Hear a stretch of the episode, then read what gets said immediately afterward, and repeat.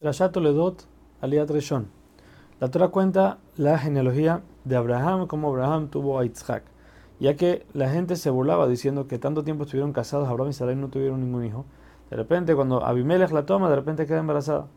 Por lo que Hashem hizo un milagro de que la cara de Yitzhak sea exactamente igual a la de Abraham, para que todo el mundo pueda atestiguar que Abraham tuvo a Yitzhak.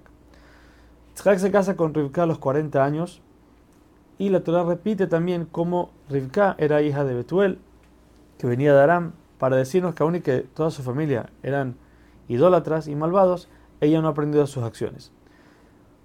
Sabiendo Yitzhak que Rivka no podía tener hijos, él reza por ella, a lo que Rivka también ella reza, pero dice la perashá, dice la Torah que Hashem escuchó a Yitzhak, el rezo de él. ¿Por qué? Dice Rashi, ya que no es igual el rezo de una persona justa, el hijo de otro justo, de una persona justa, hija de un malvado. Rivka queda embarazada, pero no, no sabe qué está pasando. Al, ver que cada vez que ella pasa por un lugar de estudio de Torah, el bebé hace como si, quiere, como si quisiera salir. Por otro lado, cuando pasa por un, lugar de idolatría, el bebé de vuelta quiere salir. Entonces va a la yeshiva de Shem, donde este le dice, por Ruach HaKodesh, inspiración divina, que ella tiene dos hijos que van a salir. Y ellos van a hacer de una manera de que cuando uno suba, el otro va a bajar y así, si el, si el, segundo sube, entonces el primero cae.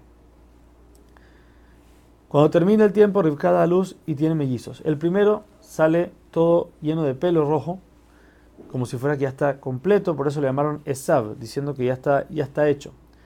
El segundo sale agarrado del talón de Esav, por lo que lo llamaron Jacob.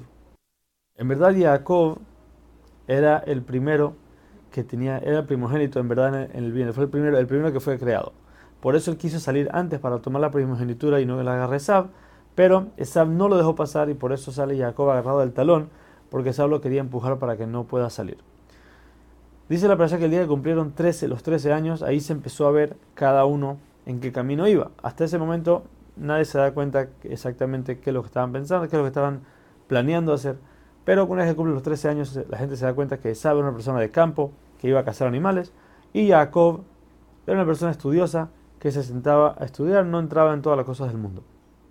Ese mismo día, en el que cumplió los 13 años, fallece Abraham Avinu. Aun y que él tenía que vivir 5 años más, Hashem no quiso que vea a su nieto salir en el mal camino, por lo que hizo, lo hizo fallecer un tiempo antes. Jacob, que estaba cocinando para su padre, que estaba de luto, estaba haciendo lentejas. Las lentejas son comidas que se le da a las personas en luto, ya que son redondas y no tienen una boca, no tienen un lugar, una entrada.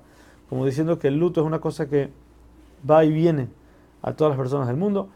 Y por otro lado, es algo mudo, quiere decir algo que no tiene, no tiene un, hueco, es todo, es todo liso, diciendo como la persona que está enlutada no puede hablar. En ese día, Esab dice la Torah que llega cansado ¿Por qué? Nos explica Rashi, porque ese día fue a matar a una persona. Por lo que llega cansado y le dice a Jacob, por favor sírveme de lo que, te, lo que, estás, lo que estás cocinando, la cosa roja que estás cocinando, viértemelo en mi boca porque estoy muy cansado. De ahí su nombre, Edom, que viene de rojo. Y Jacob le dice, te lo doy con la condición de que me vendas tu primogenitura. Esab le dice, ¿de qué me sirve la primogenitura? Si yo sé que en el futuro los primogénitos van a pecar, van a perder la primogenitura y solamente los Levim se le van a quedar. Entonces, ¿de qué me sirve? Más todavía, dice Sab, en ese tipo de trabajo, si haces un error, mereces pena de muerte, por lo que no me interesa, tómala. Por lo que Esab desprecia la primogenitura y se la vende a Jacob por un plato de lentejas y pan. En ese tiempo, al igual que en el tiempo de Abraham, hubo hambre en la tierra. Yitzhak, al igual que su padre, pensó bajar a Egipto. Por lo que Hashem le dijo, no, tú fuiste consagrado como una ofrenda cuando Abraham lo subió al altar para degollarlo. Entonces, como eres una ofrenda, no puedes salir de la tierra de Israel. No te preocupes, le dice Hashem a Yitzhak, yo te voy a cuidar, te voy a abastecer en todo lo que necesites por el mérito de Abraham, ya que él cumplió con todas mis pruebas y con toda la Torah, tanto la escrita como la oral, tanto las leyes que se entienden como las que no se entienden, y aún los cercos de los, de los rabinos que en el futuro van a crear, Abraham también los cumplió por el mérito de él yo voy a hacer todo lo bueno para ti.